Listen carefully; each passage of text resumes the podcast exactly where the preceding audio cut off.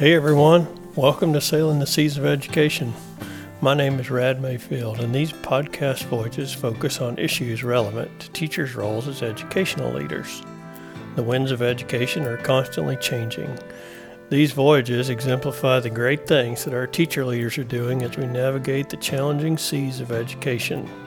Sailing those seas of education, like real sailing, which I love, requires the crew to work collaboratively to reach their destination. So let's get sailing. In a previous episode, I spoke with Josh Tripp, a principal in a small to medium sized high school in Maine, about how he identifies, supports, develops, and utilizes his teacher leaders to help him provide the best educational experience for everyone, students and teachers alike. One of the keys he identified about teacher leadership is the importance of providing development opportunities for aspiring teacher leaders. He pointed out how fortunate he has been to have the support of his district and school to not only pursue improvement of his own leadership as a principal, but to also know that his teaching staff are afforded opportunities to become strong leaders as well. He also expressed strongly how important he feels the opportunities teachers have to collaborate with one another in interdisciplinary professional learning groups is. For this episode, I have contacted a couple of young emerging teacher leaders whom I also know personally from North Carolina. By chance, both of these young ladies work in the Orange County, North Carolina schools in the Chapel Hill area. My own teaching career began at East Tennessee State University as a graduate student, working with a great teacher in his own right, Dr. Tom Upwall. Tom was a fantastic mentor and helped me develop many of the skills I still use today as a teacher and leader. His wife Sonda was also a teacher in nursing education with many years of very successful work in the field and finished her career at UNC Chapel Hill as a clinical professor in the School of Nursing. It was sort of in the cards for their daughter Annika to become a teacher, and I'll be visiting with her in this episode. She is an emerging teacher leader in her school, Gravelly Middle School, and in her school system. I hear great things about her work from her parents, of course. Currently, she's in her seventh year as a teacher.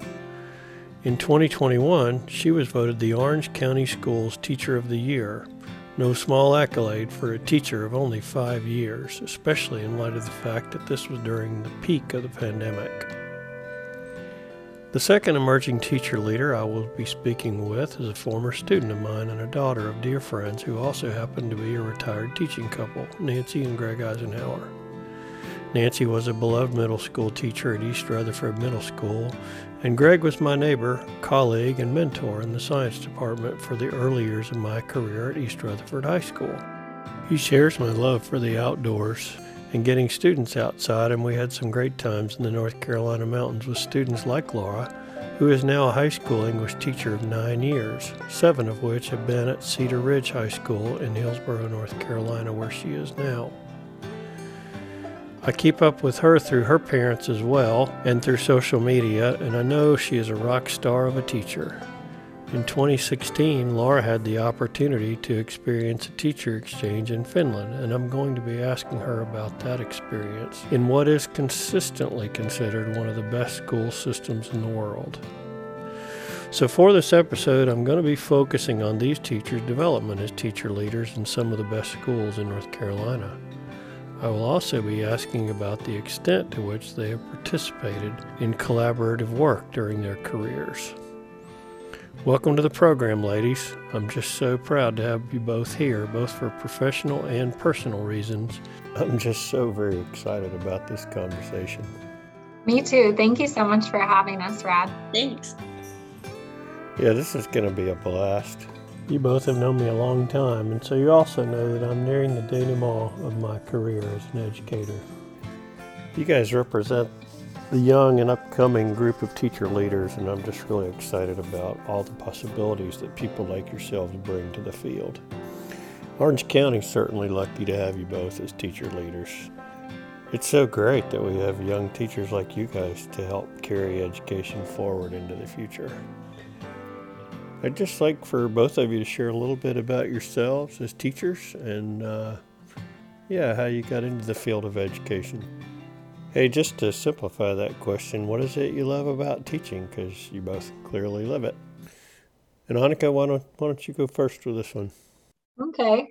Um, I would say I did stumble into teaching a little bit, although I think when I was in second and third grade, I probably said when I grew up I wanted to be a second grade teacher or a third grade teacher.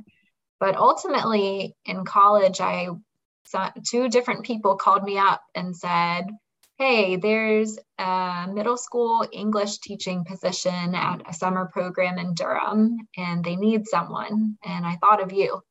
And when two different people, unrelated, contacted me about that same opportunity, I really had to pause and rethink my summer plans for that summer. And I'm really glad that I did because that was a life life changing summer um, teaching with Student U, which is a college access program in Durham. Um, and so I really only got my feet wet, um, but that was enough to just really kind of change the course of um, my career goals. And so I realized that that was what I wanted to do. I wanted to work with um, young people, and I wanted to do so in a way that um, inspired them and um, facilitated their learning and gave them a space to grow and develop and explore the world. And um, but I wanted to do so intentionally. I graduated without an education degree from UNC and um, I decided to pursue an MAT to try to give me the skills and tools that I would need to be able to teach Spanish, which I realized I was incredibly passionate about teaching because it had been so impactful on my life. And um, so I had an incredible mentor there that helped me, as well as a wonderful collaborative teacher for um, student teaching. And um, but really, ultimately, I love teaching because I think it is transformative. Um, I think that anything is possible on our best and worst days. Um, during the pandemic, I, um, of course, came up against challenges, but I decided to write on a post it note, um, can't. I crossed that out and wrote what is possible because I think with teaching, we really have to think about what is possible, and so much is possible. So much is possible in our students and in partnerships with their families and with each other. And I think just um, the ways that I've seen uh, people come together over the last couple of years um, has been really amazing and has made me want to stay in the teaching field because so much can be done when we do it together and when we go into it with the lens that um, that we can we can do anything we can try anything and see what happens. That's awesome Annika. Thanks how about you, Laura? What brought you into teaching and what do you love about it? Um, so kind of like Annika, when I was a little kid, I also would say that I was going to grow up to become a teacher. And I think that that was because that was pretty much all that I knew since both of my parents were teachers. My aunt and uncle were teachers. My cousin was a teacher. So I was from a whole family of educators. And then at a certain point in time, maybe when I was in high school, I said that I was going to be anything but a teacher so that I could be different and not do the same thing that everyone in my family had done. But then I took a teacher cadet class in high school my senior year. And I also, we had senior projects back then. And so I also focused my senior project on working at a local elementary school. And I um, interned, I guess, with uh, Joy Van Dyke, who was an elementary school educator. She's now a principal um, back home where I'm from. But working with her and working with those kids, I realized that it was something that I was really good at and that I really enjoyed. Um, and I realized that it was a profession that mattered a lot and a profession that I was never going to be bored in. Um, and as I kind of grew up and figured out what level I wanted to teach at. And I went through all of them. I started as an elementary ed major, and then I changed to middle grades, and then I changed to doing secondary education um, eventually. But as I did that, I realized that there's more to it even than that. With teaching, I can be creative and I can combine all of my interests. Um, I'm kind of like you, Annika. I also majored in Spanish as well as English. And I didn't really intend to teach Spanish. I did for one year, but I just knew that having that skill would be beneficial to my ESL students. I thought I might be able to teach English in kind of a different way and make an impact on a different sort of audience in the classroom. And I found that it's been a very fulfilling career and a career, like I said, that I can infuse my passion for art. I can infuse history, which I also really enjoy. I can work in my knowledge of Spanish and cultural awareness. And um, there are not a lot of careers that allow you to combine all of your interests and make an impact at the same time. Man, it seems like you guys have a lot in common related to education. You teach in the same area, you have the same educational backgrounds. Seems like it's uh, a good match for the program today. And I'm really proud of both of you and all you've accomplished in teaching. Hey, do either of you hold formal leadership roles in your school? Things like department chair or leadership team membership? Um, do you consider yourselves leaders in your school? What do you do that you would consider leadership in your schools? How about you start this time, Laura? Okay. Um, at my school level, I'm a member of some different teams. Like I'm a member of our equity team. And I think that I've been sort of a voice that people turn to to work with ELL students because I also have an ELL certification, you know, teaching English but I don't hold any official leadership roles at the school. I have been involved in the district um, at the district level with the NCAE, the North Carolina Association of Educators, for the past five years. Um, I've been kind of in and out of roles there as vice president and secretary and switching back and forth, but I don't hold any at the school. So I believe you told me earlier, Laura, that your school has department chairs.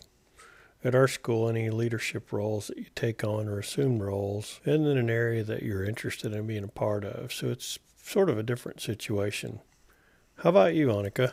Um, I've had some different formal roles over the years. I think my first formal role was um, elective team leader. So that um, just kind of meant I was the go to person to email about um, things people wanted the elective team to know. But I kind of um, made that role my own and wanted to bring us together more as a team. And I did that through just organizing some lunches. I think we did a once a month lunch. We would do a theme, a chili or a pizza or a sandwich theme. And so that um, was a nice way to bring us together because ultimately we all teach very different content areas and um, don't plan that often together. Um, and so it was just a good time to connect. This year, I um, I'm on the instructional leadership team at my school, and so that's been um, interesting work to be involved in. Um, I've also been a beginning teacher mentor as well as a student check-in, check-out uh, mentor. Uh, let's see, I've been uh, I'm on the North Carolina Teacher Teacher Leadership Council, this year, which is a new initiative by the superintendent to try to bring more teacher voice into um, legislative decisions. And um, so that I think is a work in progress. That's great because we definitely need more teacher voice in legislative work. That's for darn sure. Yes. Yeah. so it's been great to um, see that uh, playing out and to be a part of it. Um, and I hope that as time goes on, that group develops into a, a powerful voice. Um, mm-hmm. But I would say, you know, a lot of my leadership, I think, comes from the non formal roles. I think I have a passion for bringing people together, and I think uh, good leaders lift up other people's voices and and bring them together to do um, small and big things. You're absolutely correct on that, Annika, for sure bringing teachers together to work is so important. One of the things I learned in my own research relates to the power of collaboration and that it's just as powerful a thing as anyone can do in education. and we're definitely going to talk about that here in just a little bit. Hey, Laura, I've always wanted to hear about the experience that you had in Finland. I know they're consistently considered one of the best school systems in the world. Could you just share with our listeners a bit about what that experience was like? Seems like it must have been fantastic. Yeah, that was a fantastic experience. I learned a lot from that experience. Uh, we did, so that was a part of a program that was funded by um, Fund, and it was through NC State University. And um, it was a group of teachers from Wake County, Orange County, um, Durham, maybe Johnston, Chatham, so kind of around the, the central part of North Carolina. Um, but they were all teachers of different levels. And before we actually went to Finland, we um, set up partnerships with classrooms in Finland. Um, so I had a, a pen pal situation with a teacher in Finland, her classroom, or writing letters to my creative writing class. And so I got to work with her a little bit before the trip. And then I actually got to meet her and see the school that she worked at um, when we were in Finland, which was just kind of by chance. Um, that wasn't the case for a lot of the partnerships, but um, and we had several classes at NC State prior to actually going to Finland as well. So we were learning about the education system. But some of the things that struck me the most um, that really are probably the reasons that Finland has such success are um, probably the time difference. So students at the secondary, upper secondary level um, sit for four hours a day versus our typical six. And teachers, there is built in time for teachers to plan and collaborate in the like paid working hours, dedicated weekly time, in addition to their planning time. Is that on a daily basis, or is that like they have a day of the week where they get some extra planning time? I believe it varies by the schools, but the school that I was partnering with, the teacher that I got to talk with, they had Wednesdays dedicated as days for teachers to collaborate and plan without the students. So, um, so they had a four day school week mm-hmm. and four hours of contact time for the days they were there. I know that the typical day begins between 9 9:45 and ends between 2 2:45 p.m. for students. And then so there's more time during the paid hours of teachers to actually collaborate and plan built in. It's interesting. There are some schools here in Maine that have some dedicated time like that for teacher collaboration. In fact, the principal that I interviewed in the first episode of the podcast, his school lets out oh, an hour and a little bit early every Friday. And then the teachers meet in professional learning groups. They um, have particular things they focus on. It's not just planning time for teachers. And he loves it. It's just generally teachers are looked at in a much more positive light than I think they are in the United States. The general respect and value that's placed on teachers in Finland the education programs at the universities are very competitive. There are lots of applicants. They're held in the same regard as physicians and um, and teachers. This is kind of linked, but teachers are also given a lot of autonomy and trust. There's not mandated curriculum. There are not all these standardized tests like we have, um, especially in the elementary level. There's less pressure on the students, which has resulted in better results. So, Laura, how long ago were you there? That was in 2016. Or I'm also doing another program this summer in Zimbabwe. Oh, you are? Well, tell me a little bit about that. Um, so this one is a Borchardt Scholar through Go Global NC. This is like a fully paid for trip to Zimbabwe to study the education system there. Do they need any more teachers to go along on that? So it's it's already been a enriching an enriching experience so far. We've had um, virtual trainings and virtual speakers that have talked um, from Zimbabwe, some educators there, um, also some people who are in like the government and involved in education have spoken with us from Zimbabwe. And, um, I think that's going to be really interesting um, to see another education system after having been to Finland and kind of studied their education system. And I also student taught in Costa Rica. Yep, I remember that. Experienced that education system as well. And I, I, it kind of fascinates me to see how different um, countries around the world are. Yeah, when I was in North Carolina, I didn't ever do any long term exchange experiences, but I went on three different Educators of Excellence Institutes with the North Carolina Museum of Natural Sciences. I went to Belize and Yellowstone and Ecuador. We visited schools in all those places and interacted with the teachers and students um, and even taught some lessons, and it was really interesting to see their approaches to teaching. Congratulations on your Zimbabwe trip. It sounds like a lot of fun. Thanks. Hey, Annika, you were the Orange County Teacher of the Year, and that had to come with a lot of responsibilities, and I'm guessing some experiences related to teacher leadership as well. You probably made the news and such. Why don't you tell our listeners a bit about that experience and the value it held for you?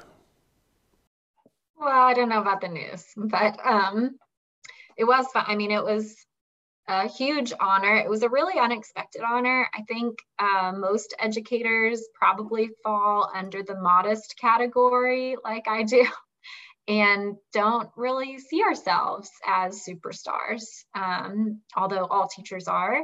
Um, but I was um, shocked in a very pleasant way to find out that I was selected out of uh, so many amazing teachers in our district and you know during covid um, i think the district would probably have a dinner where they would reveal the winner um, but instead they did a facebook live event and i was told to be ready at my apartment in case at a certain time and so there it was and all of a sudden the facebook live seemed to be videoing a group in my what looked like maybe my parking lot of my apartment and so I kind of started freaking out inside and started getting very nervous that I was maybe going to have to go outside. but, anyways, it was a huge honor and um, it was a really impactful year. And I think being Teacher of the Year is a really interesting position to be in. Um, you're not really sure if it's an award or if it's a position. Um, and I think that for myself, I took it on as a position, especially um, during the 2020 2021 school year, where we ended that year um, totally virtually. We started the next year totally virtually. We pivoted to hybrid in the spring, ended the year with some of our students still totally virtual. Most of our kids uh, came back in hybrid. And so um, there was there was a lot of teacher voices to be lifted that year for sure. And so I tried to make myself available and to be in different circles where I was able to help uh, relay certain concerns and feedback to our district. And some of those were, were formal positions, like on feedback teams. And I was on the invited to be on the COVID 19 uh, metrics task force when we had that. Um, but I would say, uh, you know, one of the huge honors was getting to address the whole district in our kind of back to school commencement at the beginning of the year, as well as to kind of um, share a closing address at the end of the year as we passed, um, as I passed uh, the honor to the next teacher of the year. And so it was really um, a really challenging um, task. I'd bet it was. One was fully virtual, which I was really grateful for. The second one, the closing address, was um, a Facebook Live event at the right. new Teacher of the Year's school. Well, congratulations on all of the things that came along with being Teacher of the Year and on being selected for that great honor. That was quite an honor for a young teacher to receive. Hey, Annika, are there any other experiences that you've had that you'd like to talk about outside of your Teacher of the Year experience that you um, feel have been instrumental in developing you as a teacher leader? Um, you know, I think maybe not life changing, but just some important realizations around leadership. I think one of the big lessons that I've learned is you never know till you ask. Um, and looking back on um, my master's program, my my main mentor, my main professor, Dr. Jennifer Wooten, um, included go having us go to the state foreign language association uh, conference as part of our course um, and that was really impactful that um, she included that as part of the course and basically set the standard that this is something you do this is something you do as a teacher. You're always learning. You're always collaborating with others. And if someone says that there isn't money go ask someone else. Um, and so I've appreciated that approach to you never know till you ask. I think that's benefited me a lot as a leader. Um, that's helped me launch several different kind of initiatives at my school that I think if I were nervous to ask, I wouldn't have ever made a first step. And so that has, I think, benefited me from being able to go to conferences, being able to present at conferences, um, but also just to develop new student groups at school, such as uh, Language Buddies is a group that I developed to match newcomer students who speak Spanish with uh, my students who are learning Spanish and are good friends, good buddies. Um, so matching them up during academic time. Um, a lot of this work has been done with other teachers. Um, I have a a great colleague who uh, together we rethought what assessment should look like at the end of the year for world language students. Um, so we wanted to move away from a traditional model of vocabulary and grammar and just a write and a multiple choice uh, type test. And especially at the end of last year, um, after such a strange year, we thought it was crazy to be asked to administer the same final exam as previous years when our students had, you know, no maybe doubt. 30, maybe 30% of the instructional instructional time as they had before. And so we uh, started researching proficiency-based assessments and came across right. um, a national one with the abbreviation of AAPPL, it's letters. And um, so again, you never know till you ask. We uh, did a lot of research. We met with other teachers who had used it. We uh, asked our administrator what uh, she thought, and she was on board and sent us to the next person. We asked there, and eventually we got uh, district funding to pilot it for this year. Um, and so I think just being fearless and asking, and uh, you never know where that takes you. Hey, so you've kind of started talking about the topic I wanted to bring up next, Annika. One of the things I've always felt was a key to my success as a teacher is related to opportunities I've had to collaborate with other teachers, though they certainly haven't occurred as often as I, as I would have liked them to. My research suggests that that's true across high schools, that teachers tend to sort of work in their own little insular environments rather than working in groups. I tried to develop opportunities at our school for collaboration through professional learning groups to deal with the totally revamped model of instruction we were trying to undertake under the influence of the pandemic. So, Laura, one of the things I wanted to ask you is what level of time for collaboration are you afforded as a high school teacher by the Orange County school system? Well, that's a. Uh, I'm not exactly sure how to answer that question because how much time I'm afforded by the system is very, very little to none. However, the time that we make is a lot.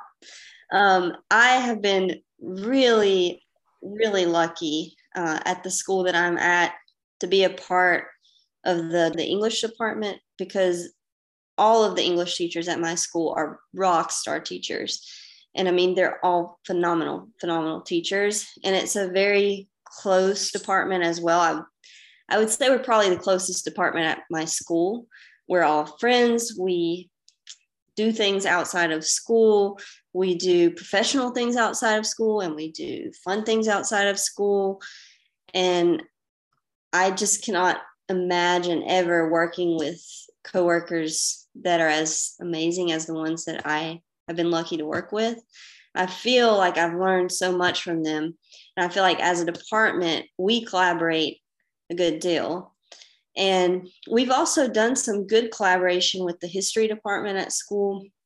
And I've done some good collaboration with the theater teacher as well as the art teacher with my creative writing classes. We've done some really cool projects. Um, one year, my creative writing two students wrote a play that the theater department turned into a film.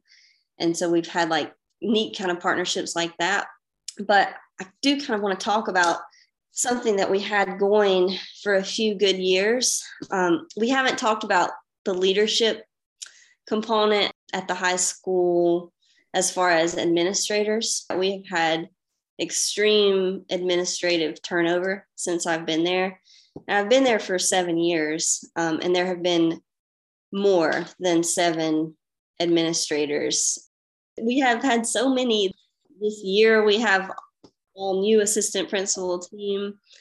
So, and is that because they moved on to positions elsewhere? Did they just leave education or go back to the classroom?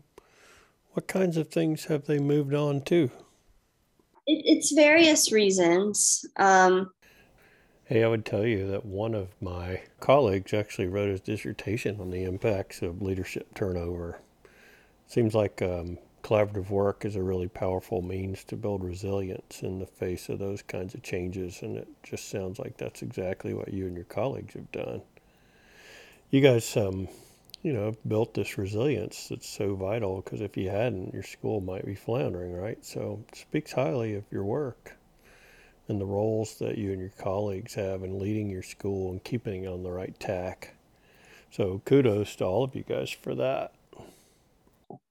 It's an incredibly resilient staff with a lot of talented people in a lot of departments and um, office staff and counseling staff and all across the board. They're really good people working at that yeah. high school. But okay. I mentioned the administrative thing because I think due to all of that turnover, we lost what was a really good collaborative program um, for ninth grade students and for 10th grade students. Um, our high school is on a block schedule, so the typical classes are semester long. But we had created these classes for incoming freshmen who may not be at um, the right, like they may not be as proficient in reading or writing, or they may not have performed well in their their standardized tests coming in, or their reading levels, lexiles might not be what they should be. So we had created a year long class where the first part of the year was like a literacy studies the second part of the year was the actual English one class. And we had four teachers working with these students throughout the whole year. We had a member of the um, EC team class full time, two English teachers, and an ELL teacher in the class full time all year with these students. The newcomer students would also be in this class, so they get that extra help. Right. So we would actually do like projects with the history teacher, and we could like swap days that we were working together. We could all be together working, and it really was effective in helping these students be more prepared to move on. And it continued for a brief time. There was also the same thing sophomore year. There was a year long class for students who still needed extra help, where the history and the English teacher were paired up ELL teacher, and an EC teacher. Another good thing that was going on at that time was there was a conscientious choice made with scheduling so that we English teachers and the ELL teacher and the EC specialist all had common planning time. So we had the same planning period built into the day so we could collaborate and um, work together much more effectively. And then that got kind of just, it just dissolved when we had like a big scheduling mix, mix up um, because of all of the administrative turnover. And it never came back because the new administrative teams didn't know about it or haven't registered it or haven't listened when we tell them about these good things that we were doing, things have just gotten lost. I'm sorry for that, Laura. It sounds like you had some great stuff happening there and you lost powerful opportunities for collaborative work. Mm-hmm. How about you, Annika? Other collaborative efforts that you'd like to talk about? Sure. Well, when Laura was talking about uh, her experience in Finland um, and about how teachers had uh, so much more time to collaborate within the workday. That really struck a chord. That's something I've uh, been struggling with this year uh, as opposed to last year, because last year when our district created kind of the, the plan, we did not have Friday classes scheduled. Um, but that day was meant for collaboration for meetings, for checking in with students, potentially interventions with students. Um, but I have never collaborated so much with colleagues as I did last year. Um, and it was because we had the time, and also because it was as easy as clicking a few buttons to set up a Zoom or a Google Meet. Right. Uh, we didn't even have to walk down the hall or even next door. Um, and so I just wanted to share a couple of things, like really good things that came out of that time. One is that um, for one student, um, we had frequent team meetings of three or four different teachers that that student had to come together and check in about his progress and to try to figure out um, what he needed next from us. Um, so that was a student who had had a really challenging few few first years in the U.S. school system. Um, and so without that time, I think we all would have been kind of lost in how to provide support. Um, so that was one uh, really amazing part of the Friday time was checking in with that group of teachers after um, one or two of us had met with that student. And um, I also went through two different book studies, virtual book studies with other teachers during that time. The first one was uh, that I um, requested that my admin purchase a book about high leverage teaching strategies for world language teachers. And um, my colleague um, who teaches French at school and was also my beginning teacher mentee, we went through that together. So every week we would um, talk about a chapter that we read. We would talk about um, how we would implement that in the future, maybe not at that moment, given where we were in the very beginning of COVID at that time. But that was a really impactful experience as well. Um, another experience that we had on Fridays was uh, getting to come together as a whole staff in different ways. And so, one uh, initiative that we started was well, our district was sending out during um, one month weekly equity and uh, social justice um, challenge discussion questions and readings and articles. And I thought that was really great that they were doing that. Um, and I wanted to, to do those readings, to watch those videos, to reflect on those questions but I thought it was kind of not as meaningful to do so by myself. And so I reached out to another teacher too and said, Hey, do you think that we could get some people together to talk about these questions and to do this together? And they said, Yeah, let's let's try it. And so we would kind of meet to kind of just make a format for a discussion. Um, and we ended up inviting the whole school. So we had um, several Friday weekly chats uh, with with many of our uh, colleagues that some of us had never even met in person, um, but we were having these important conversations all virtually. Um, and so that was another really great way that we used that Friday time. I totally get that.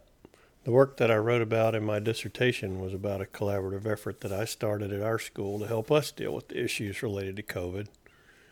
We've only got about 39 teachers, and um, uh, we organized into professional learning groups. And there were teachers in my group of five individuals that that I had outside a casual conversation in the hallway. It's just I, I didn't really know anything about them.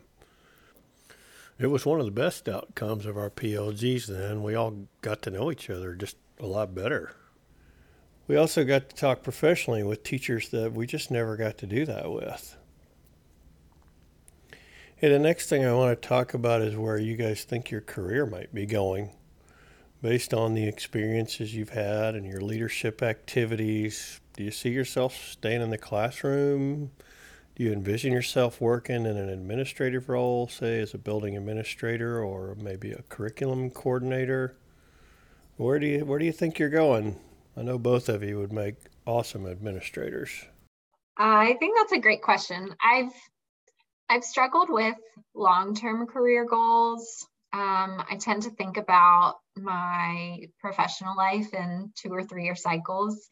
Uh, when I first started teaching, I my goal was to make it to year three.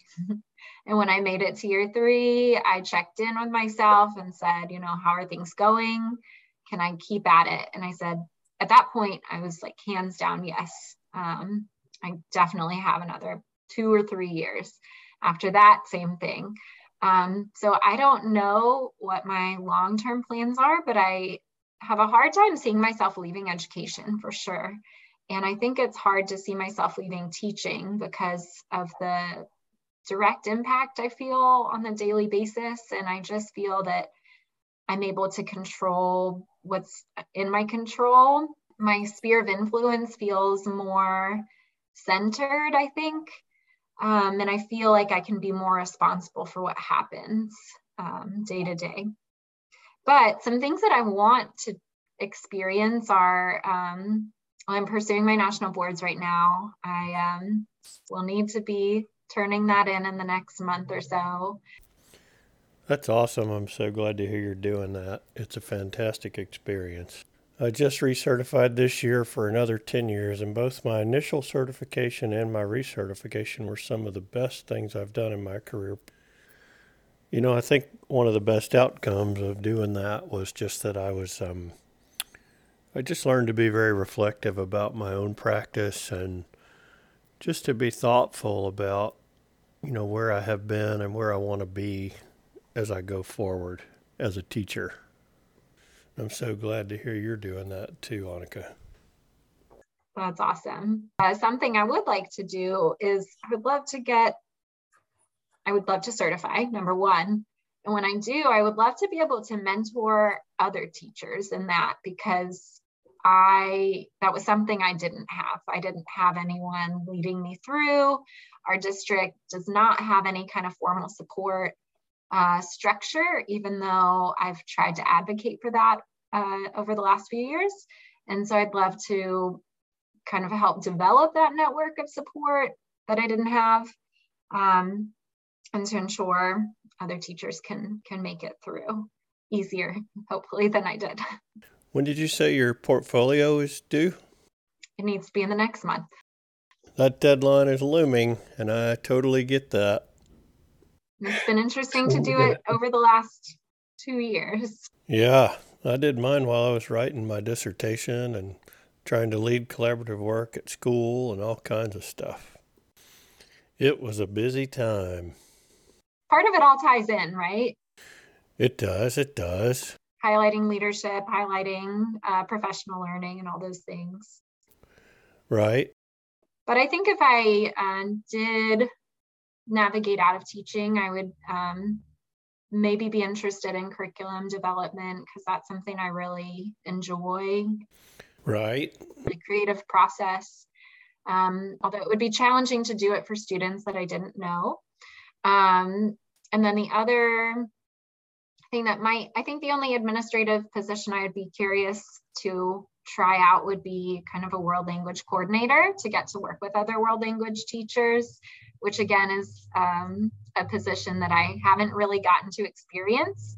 And so I'd love to kind of be the person that I wish I had um, earlier on in my career. Well, certainly you still have time to develop your career in whatever direction you would like to. Hey, Laura, let's come back to you. Where do you think you're heading with your career? You want to be a building administrator, or do you have other aspirations outside of the classroom? So, immediate future, I might um, take you up on that if you do create that mentorship, Annika, because I am planning to do my national boards starting next year. I intended to start it two years ago, and then life happened and the pandemic happened. And so I just waited and thought I'd wait it out. But now I think I'm just going to dive in. But um, I can't imagine myself becoming an administrator just because I do love that time in the classroom and I love those one on one personal connections with the students, kind of in line with what Annika was saying. Like, I like that feeling of knowing that I'm in control of that environment and I'm kind of like, I can make sure that everything goes well and is okay in my own classroom. Um, I think that I have probably been through so I've been through some of the most difficult experiences that I think a teacher can go through within a school system because of all of the turnover um, with the administration that we've had at my school and a lot of the like problems that have come along with that just some crazy things um, but i still enjoy teaching every day i still love getting to be with my students each day. I have fun teaching. I like that I am always learning from my students. I'm always learning about my profession. Um, I'm always learning about my content. And I really do enjoy teaching. So I think it's still the right place for me at this point. I'm kind of like Annika, and I sort of just stop and evaluate it every couple of years. Um, and I, I do still enjoy being there. And I love my coworkers and they're a big reason as to why I've stayed because I have just the best coworkers. Um, if I were to leave education or if I were to leave being a classroom teacher, I could see myself doing curriculum development because I do really enjoy designing lessons and that kind of work. Um, I could also see myself pursuing um, teaching at a higher level, like at the co- collegiate level. I think I would enjoy doing something like that, maybe creative writing or English. Um, but I don't think that I'm going to leave being a classroom teacher anytime soon. Well, your students will benefit from that, I am certain, and that goes for both of you. This has been a fantastic conversation, and I'm so glad to have had the chance to catch up with both of you tonight. Hey, do either of you have any last comments that you'd like to make for our listeners? I just saw a tweet a little bit ago before we started meeting, and it said, check on your teacher friends, they're not okay. And so I just want to acknowledge it's a really challenging time right now. Um, it continues to be. We've made so many pivots in the last couple of years. We really haven't had time to stop and think about all the pivots that we've taken and maybe what we've learned from those and what we want to take from those. And so um, we can't we can't change everything at once. Um, but I think uh, as we go on, we have to think about the glass half full mentality and all the things that we are doing and all the good things that are happening in our schools and our, in our districts. Laura, any last comments? I think Annika just said it perfectly. Um, it's been a real pleasure to chat with both of you and get to know you better as an educator, Annika, and to catch up with you as well, Rad. Um, you are an inspiring teacher to me, and it's been a real pleasure. It's been a great evening, and I can't think of anything I would rather have done. Yeah, thanks so much for, for the yeah. opportunity, Rad. This is really great. Laura, it's fun to learn more about you as an educator, too. Yeah, it was a lot of fun. Well, we've come to the end of this episode, and We've had a great conversation with these two young ladies about why they love teaching and the leadership roles that they have held. We also heard about some incredible experiences student teaching in Costa Rica and going to Finland and now heading to Zimbabwe for Laura. And also with uh, Annika, talked to her about her Teacher of the Year experience and what that was like and the platform that it gave her so that she had a voice for other teachers. Um, we also talked about collaboration and how important it is for building resilience in schools. And Laura especially talked a lot about how important it had been in insulating them from the impacts associated with um, the tremendous shift they've had in administrators over the last six or seven years.